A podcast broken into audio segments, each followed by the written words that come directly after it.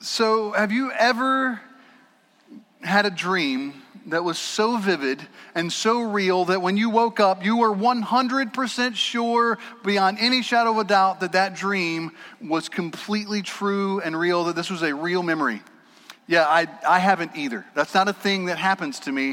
Uh, I, I don't really remember my dreams, and when I do, they are so wacky and off the wall that I just know that that could not have been a real thing. My wife, on the other hand, whoo boy, she, let me, let me put it this way. Let me put it this way. Sometimes I will wake up, you know, my alarm will go off five or six times, and I'll finally get out of bed and I look over at, at Ashley and I say, Oh, hello, my love. Good morning. How did you sleep? Can I get you something before I leave for work? Is there anything I can do for you? And in return, I receive the stare that pierces me to the innermost being of my soul because her anger is burning so fiercely, and I have no idea what's going on. Now, Ashley and I have been married nearly 12 years. December will be 12 years. We're very excited about that. Uh, but I've caught on a little bit about how this happens. I, I, know that this comes up. I know that this is the thing that goes on. So I do what anyone would do when they're waking, waking up first thing in the morning and get accused of something. I look her dead in the eye and I say, Woman, what in the world are you talking about? Now, I'll be honest, that doesn't really help anything. Um, and I don't really call her woman when she's in the room. But I say, What are you talking about? What is going on? And she looks at me with the most serious expression on her face, and she says something like, I cannot believe that you would even think that you could speak to me after you did something like that. I'm like, What did I do? You know what you did. You sent my mom up into space in a rocket ship in the backyard. Or, how in the world did you think it was okay to teach the kids how to fly? We just bought them new shoes and now they don't need them. And these are completely legitimate concerns if they were real, but they're just dreams. Now, to be fair, Ashley's dreams are typically a little bit more realistic. It's like, why didn't you take out the trash or why didn't you do this other thing that uh, I probably should have done? But sometimes they're just off the wall because that's how dreams are. Most of the time, they're just completely ridiculous and don't make any sense. Most of the time. Right now, we're in a teaching series. This is our fourth week in this teaching series where we're going through the life of Joseph. And if you uh, know anything about Joseph, you know that he's often called the dreamer. And that's because Joseph, when he was young, he had some dreams. Dreams that his 11 brothers would bow down to him in worship. Dreams that his 11 brothers and all of his, mom, his moms and dad would bow down to him in worship. Because Joseph was born into a family where his father had not one wife, but four wives. Can't even imagine all the death stares there. But four wives and Joseph was born to his father's favorite wife because when you have more than one, you have to pick a favorite. And so he was the favorite son of the favorite wife, and his father made sure that everybody knew it. So when these dreams start coming after Joseph has already been proclaimed the favorite, and he says, Everybody's going to bow down to me, I saw it in a dream, his brothers get very, very angry to the point that they decide that if they kill Joseph, there's no way they'll ever have to worship him. And so they throw him in a cistern and are going to kill him. But one brother, Reuben, says, eh, Let's not shed his blood. Here's a better idea. Let's just let him be there and we'll figure something out. And some slavers come by and they sell him into slavery down to Egypt. He goes down to Egypt and he works as a slave in the house of Potiphar. He does everything right, he does everything well. He keeps going. And Potiphar eventually sees this and says, Joseph, you're the best. I'm going to make you in charge of my entire house. And then Potiphar's wife notices Joseph and has some different feelings. And to the point that she chases him down and chases him down until he just finally rejects her enough that she gives up and says, If I can't have you, then I'm just going to accuse you of trying to have me, and gets Joseph thrown into prison. And that's where we're going to pick up today is Joseph being wrongly accused and thrown into prison. Now, you can imagine if you're wrongly accused and thrown into prison that you're not going to be excited about it. You're not going to be happy about it. You might cause some waves. You might sit and pout. You might do all these things that make it where you don't want to be there and you make it well known that you don't want to be there because you don't deserve to be there. But that wasn't how Joseph worked.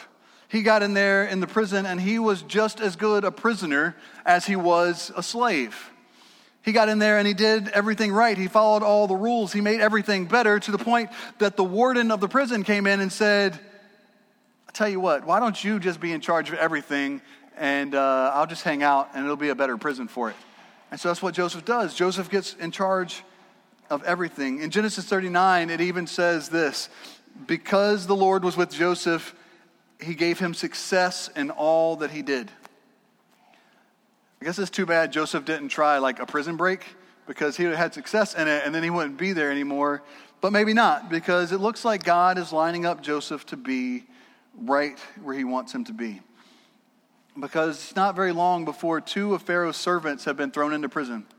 Uh, his cupbearer and his chief baker have been thrown into prison, and on the same night, they have a dream. The baker has a dream that there's three baskets of bread sitting on his head. And as he's walking to Pharaoh, birds come and eat all the food from the basket. And the cupbearer has a dream that three bunches of grapes come down, and he grabs a bunch and squeezes it into a cup and hands the cup to Pharaoh. And they're telling Joseph this dream, and Joseph says, Oh, I know exactly what this means. And he looks at the cupbearer. He says, In three days, Pharaoh will lift you up, and you will be returned to your position, and you will be back where you are. And when you do, please remember me. The cupbearer says, If this happens, I'll definitely remember you. And then the baker's all excited. It's like, oh man, what does mine mean? And Joseph says, uh, well, in three days, Pharaoh's going to lift you up and impale you on a pole where your flesh will be eaten by birds. Cupbearer, don't forget who I am. It'll be.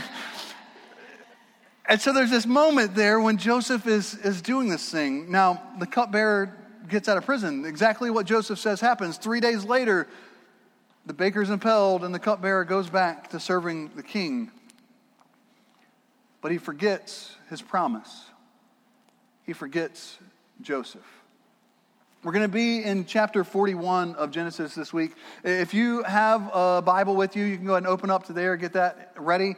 Uh, if you, that helps a lot. Uh, if you don't, you can uh, grab a Bible over here. Over here, uh, they moved it. Uh, by the connection hub, there's some over there. There's a good, easy, readable versions of the Bible that you can uh, take home with you because we want everybody to have one of those if you need one. But also, if you can look it up on your phone or it will be on the screen over here behind me. We'll be in Genesis chapter 41, starting at verse 1. When two full years had passed, that's two years since Joseph interpreted the dream for the cupbearer, Pharaoh had a dream. He was standing by the Nile when out of the river came up seven cows, sleek and fat. They grazed among the reeds. After them, seven other cows, ugly and gaunt, came out of the Nile and stood beside those on the riverbank. The cows that were ugly and gaunt ate up the seven sleek, fat cows. Then Pharaoh woke up. He fell asleep again and had a second dream. Seven heads of grain, healthy and good, were growing on a single stalk. After them, seven heads of grain sprouted, thin and scorched by the east wind. The thin heads of grain swallowed up the seven healthy full heads. Then Pharaoh woke up. It had been a dream. But he woke up in a panic. He woke up and, uh, uh, oh gosh, this is a real dream. This is a real thing. He felt like my wife does when she wakes up in the morning and knows that whatever she thought happened had happened.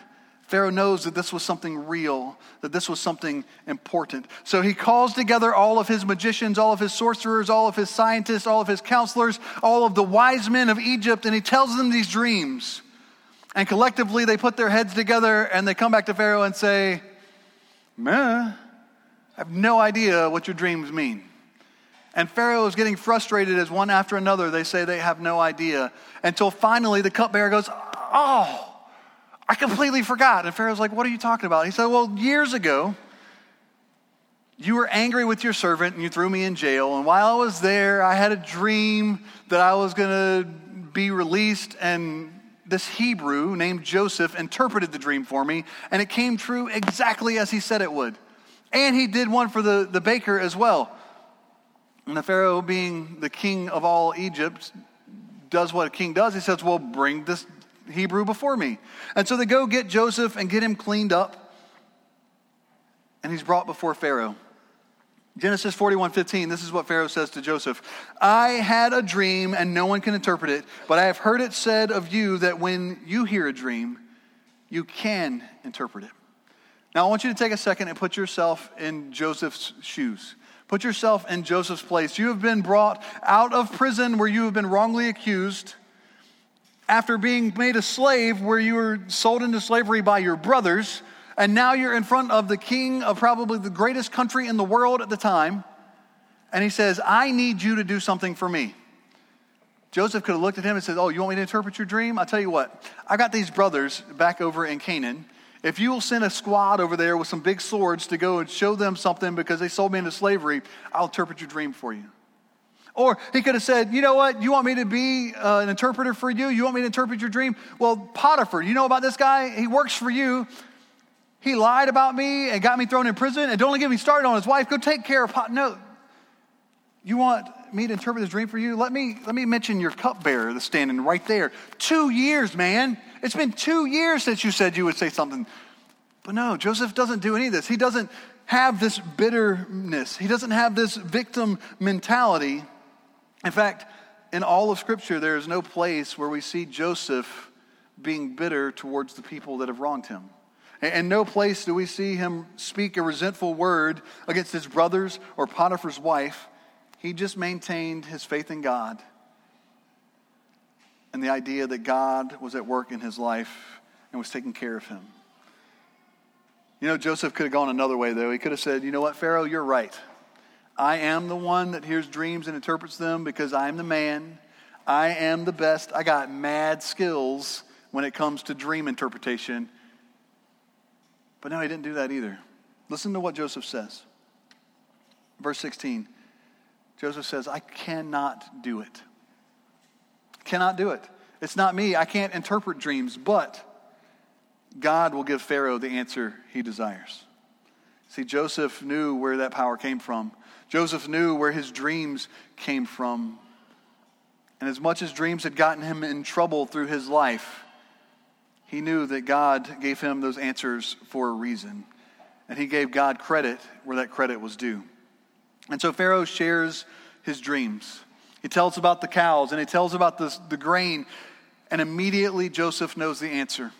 And he gives the response, the interpretation. He says, The two dreams mean the same thing, Pharaoh. There's going to be seven years of plenty, seven years of prosperity and abundance, and they'll be followed by seven years of famine and lean years.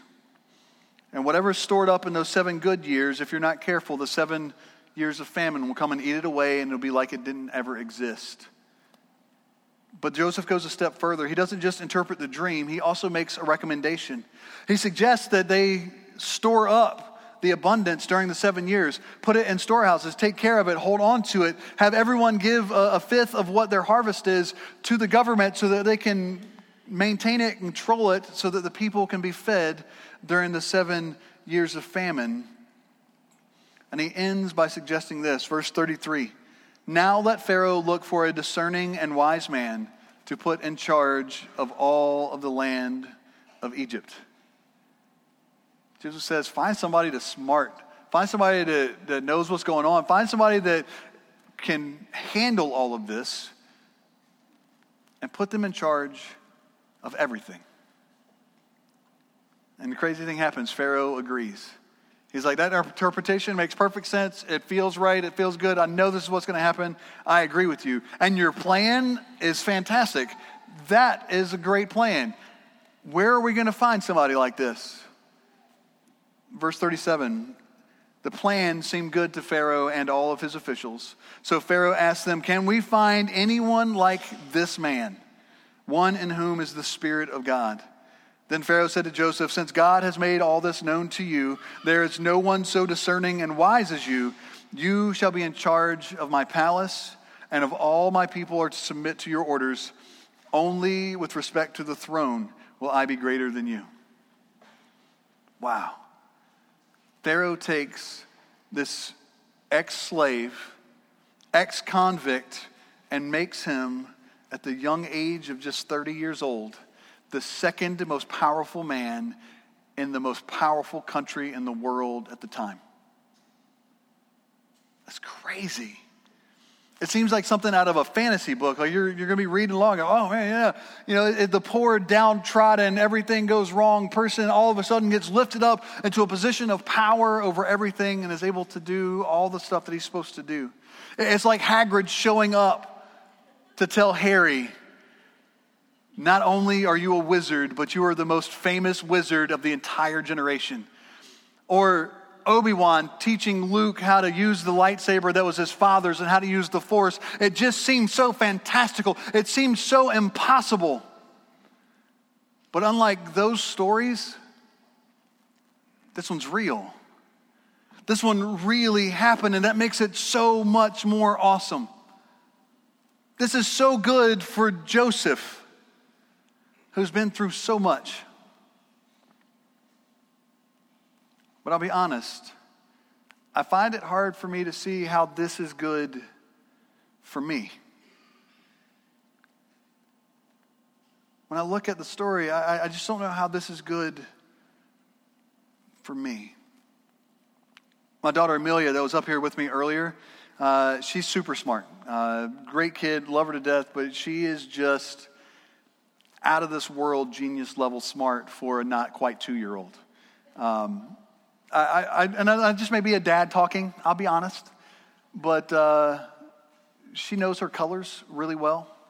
I mean, she don't know what the names of them are, but uh, when she sees something that's orange, she looks at it and says Pippin, because my little boy Pippin, he loves the color orange, and if it's orange, he wants it. He doesn't care what it is.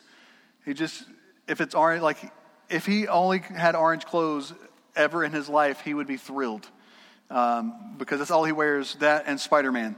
Um, but uh, she knows it. She knows that's, that's Pippin. And she does the same thing with green. Green is Kal-El, and pink is Leia, and she's got these colors down. But this weekend, uh, we were selling popcorn for the Cub Scouts. Hint, hint. Um, and we were standing out in front of Food Lion uh, down at Masonboro Commons, and we we're trying to teach her the difference between gray and black between the sidewalk and the parking lot. Because there's a big difference. We know it, right? We, we understand that the safety and the, the life giving ability is different between gray and black. And we had to keep pulling her back. And we had to keep saying, no, stay over here. We don't go over there. We stay over here. And she just doesn't understand it. She doesn't comprehend it because she doesn't understand that cars will squish you. She doesn't understand that people don't pay attention when they're driving because they're on their phones or they're looking at their receipt or they're trying to find something on the radio. She doesn't understand that that's dangerous because she can only see this little bit of a picture. Her worldview is so small and so tiny. But Amelia's not our first kid. She's our, our fourth, so we've been through this. So we didn't try to really teach her so much about that line, and more, we say, look, mom and dad's number one job is to keep you safe. So when mom and dad say no, you listen now. And if you have a question later, ask a question later, but listen first. Obey first. Joseph had no idea when he was thrown in that pit that he was going to be the second in command of Egypt. Joseph had no idea when he was sold to the slavers, when he was sold to Potiphar, when he was thrown into prison, no idea what the big picture was. But through all of those steps and all of those moments, Joseph did what was right. Joseph followed through with obedience. So let's pause on Joseph's story. Let's put a little pin in it for a minute. We'll come back to it. But let's talk about that idea the idea of obedience. Obedience is, is an interesting word because sometimes we really, really like it, and sometimes it grates on us and irritates us like that pearl, the sand in the, the oyster that makes a pearl. Because when people are having to be obedient to us, that's good. Let me tell you what to do, and you listen to me, and that's good. But when I have to be obedient to you, mm, hold up a second. I'm a grown person. I'm an adult. I make my own decisions. I can do this. I, I can do my stuff because I want to do what I want to do. Especially when it comes to my relationships or it comes to my money or it comes to my job. I just want to be able to do my thing and not have to do your thing because I've got to have control. We just don't like the idea of obedience. Uh, Kal-El is a Cub Scout. It's my, my oldest son. Um, and in Cub Scouts, you have to learn the 12 points of the Scout Law and you have to say them a lot. Like we say them before every pack meeting, before every den meeting, before every patrol meeting. We say them when we're going camping. We say them just randomly. And uh, I don't know if you know the Scout Law, so I'll do it for you real quick. Uh, you know, first you put your signs up. I'm a Cub Scout, so we do two fingers. Uh, Boy Scouts do three. But put your sign up. And you say, a Scout is trustworthy, loyal, helpful, friendly, courteous, kind, obedient, cheerful, thrifty, brave, clean, reverent. And that's the 12 points. Now, Kal-El is learning this. We're in our fifth year of Cub Scouts or fourth year of Cub Scouts, and we're figuring this whole thing out. And this is how he does the Scout Law. A Scout is trustworthy, loyal, helpful, friendly, courteous, kind, cheerful, thrifty, brave, clean, reverent. You see what's missing there? He skips obedient almost every single time. And I don't know if this is a, like a mental thing that he's got, that like, I'm not even going to say that word. And that's like the way he's rebelling and he's just refuses to be obedient. I don't know if it's like a Freudian slip that he's skipping over it or if he just doesn't do it because it flows just as easily without it. I, I really don't know. But it, it really could be that idea that we have fought against that because we want to have control. We want to be in control of ourselves and not be beholden to anyone else. But here's the thing the key to God's favor in our life often comes down to obedience. C.S. Lewis is a Christian author, thinker, philosopher that lived uh, in the last century. And he puts it this way he says, Obedience is the key that opens every door. Because obedience is good. Obedience is useful, and we need to be obedient to God. We need to do the things that God tells us. And I don't want to talk about legalism. Uh, if you don't know what legalism is, legalism is the strict adherence to the rules. Legalism is putting the rules above everything else, it's a dependence on following the rules. Now, I'm going to admit, when it comes to sports, or board games or other types of competition, uh, chili cook off, uh, I am a stickler for the rules. I, I think that you have to follow the rules because without the rules, you're not playing the same game or having the same competition, Brownie Throwdown. I, I'm just saying, like, without rules, there's chaos. So I'm not talking about just that kind of following the rules so that you know where you are. Legalism is more than that. Legalism is making the rules more important than why there are rules. Legalism is making the rules more important than what you're actually trying to accomplish. We all know people that, that do this and are like that, where they're devoted to the rules instead of being devoted to God. But that's not what we want to talk about when we talk about obedience to God. Because it's not about the rules. It's not about following a preset series of things that if you just do this list of stuff, then you get to go to heaven and have God's blessing and everything is good. But it's about this. John 14, 15. Jesus says, If you love me, you'll keep my commandments. If you love me, you will obey because love is the reason for obedience. It's not about the rules, it's about the attitude. It's about loving God and God loving you. And when you do that, then God's presence fills your life. His favor, His special blessing comes on you. And we see this happen all throughout the scriptures, all throughout the, the Bible. Uh, in the Old Testament, there is a king of Israel named Jehoshaphat. And in Second Chronicles uh, chapter 17, it says this says, The Lord was with Jehoshaphat because he followed the ways of his father David before him. He did not consult the Baals, but sought God uh, the God of his father, and followed his commands rather than the practices of Israel. Because at that time, Israel had been going away and worshiping the Asherahs and the Baals and the false gods of the, the, the pagans uh, around them. And Jehoshaphat comes in and says, No, I want to be like my father David. And by father David, he doesn't mean his actual dad because his dad's name was Asa, but David was his like great grandfather. And he says, I want to go back and do it that way. And it says, The Lord was with Jehoshaphat because he followed and obeyed. But this promise isn't just for kings, it's not just for uh, giant matters of state and changing everything that a whole country is doing, but it's about obedience in small things too.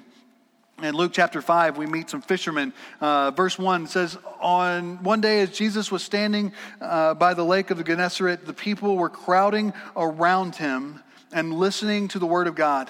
He saw at the water's edge two boats left there by the fishermen who were washing their nets. He got into one of the boats, the one belonging to Simon, and asked him to put out a little from shore. Then he sat down and taught the people from the boat. When he had finished speaking, he said to Simon, Put out into deep water and let down the nets for a catch. Simon answered, Master, we have worked hard all night, and I haven't caught anything, but because you say so, I will let down the nets. Now, Suppose Simon, who, uh, if you don't know that, Simon ends up being called Peter, and that's how we most time know him as, as Peter or Simon Peter. What if he had looked at Jesus and said, You know what? You're a good teacher, but we just got finished fishing all night long because that's when we fish, and we're just trying to get ready so we can go fish all night tomorrow night and we just are ready to go to bed and we didn't catch anything and it's just going to be a waste of time and it's oh you know we feel that way sometimes when we're told to do stuff when uh, we're asked to do something but he, that's not what he did he doesn't say no he says the only answer that can cause a change in your life he says yes i will obey and the crazy thing is if he had said anything other than that he would have missed the greatest fishing experience of his entire life. Because of Peter's obedience, the Lord arranged a miracle that I'm sure he never forgot.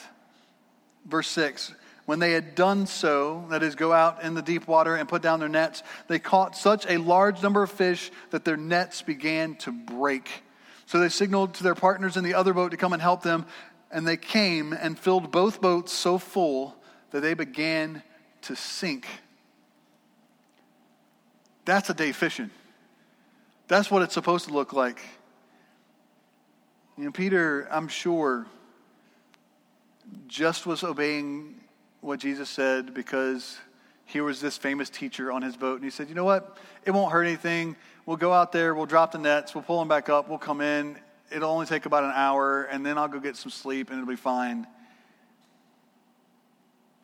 But when he complied with the Lord's simple request, Christ brought about a miracle that gripped him with so much amazement that he left that boat full of fish and followed Jesus the rest of his life.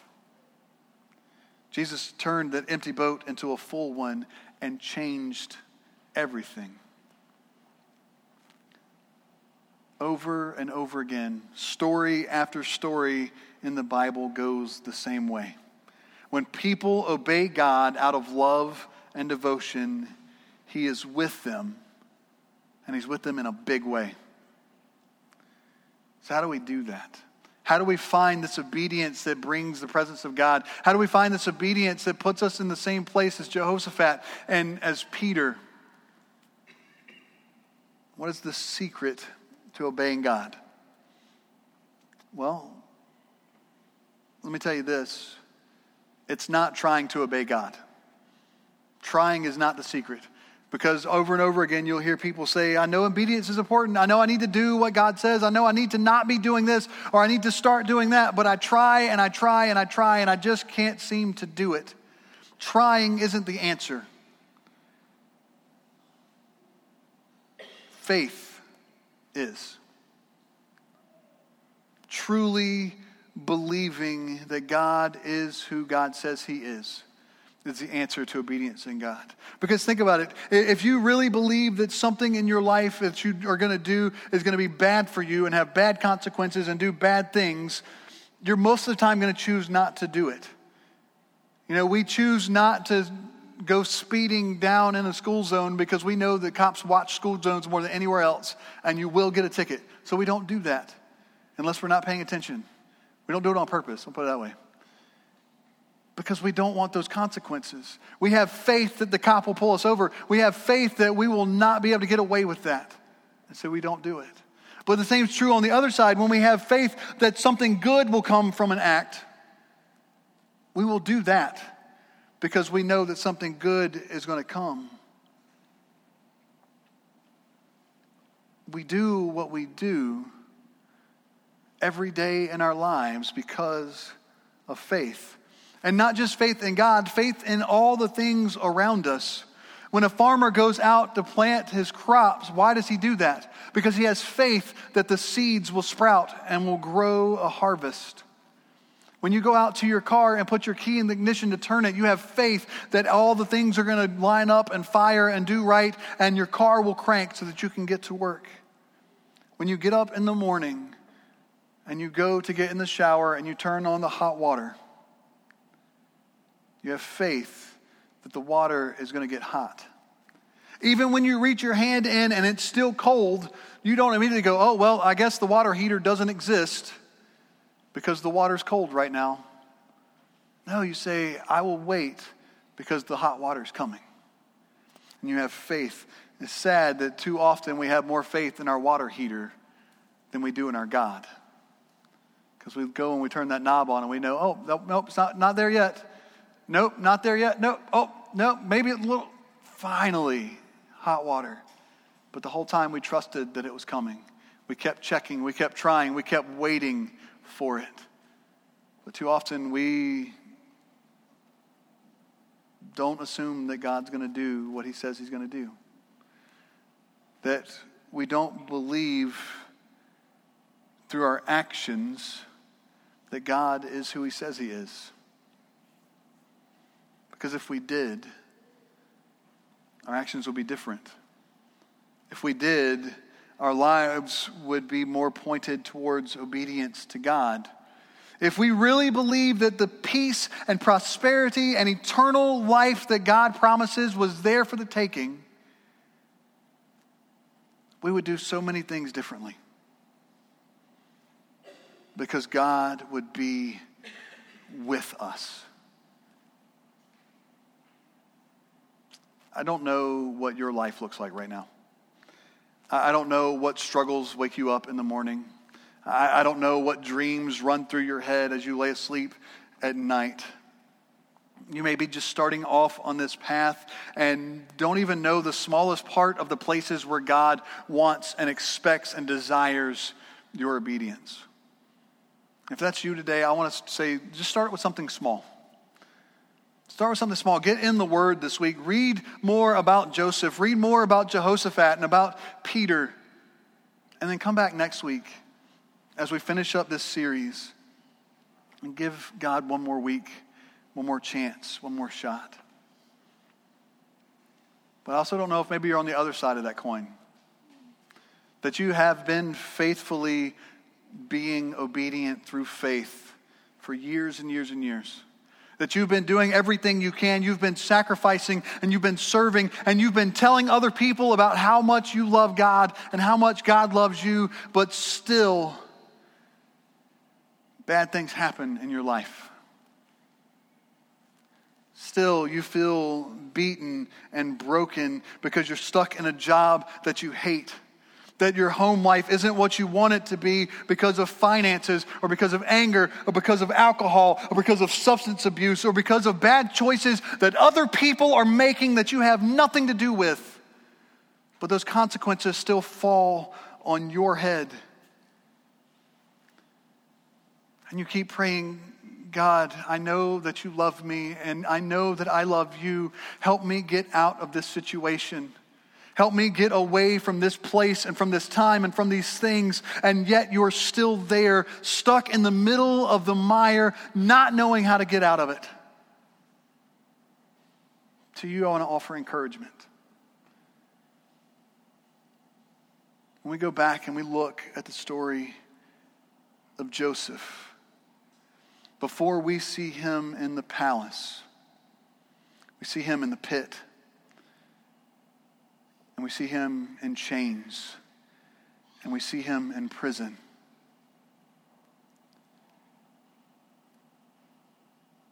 But in all of those places, in all of those times, we see him obediently living through faith and doing the things that God wants him to do.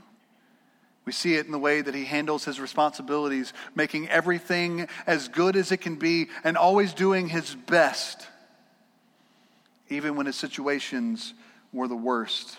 We see it in the way that he runs from Potiphar's wife because he doesn't want to sin against God and the choices that he makes to get away from temptation because he wants to be his best, even in the situation that is the worst.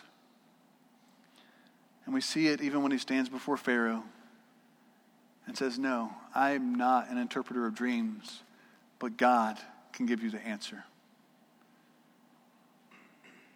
Because even when a situation is the worst, he knows that God is the best. And it all comes down to him doing what he's supposed to be doing and trusting that God knows the difference between gray and black. That God can see the big picture. And friends, I don't know what God's plan for your life looks like. I don't know what God's plan for, for my life looks like. I can only see this one little bit, just like everybody else. But I do know this no matter what kind of pit or prison or chains you're in right now, your obedience to God can shine a light into that dark place. Your faith in Him that is so great that it causes you to live your life differently will shine a light into that dark place. So don't give up and trust God more than your water heater. Let's pray.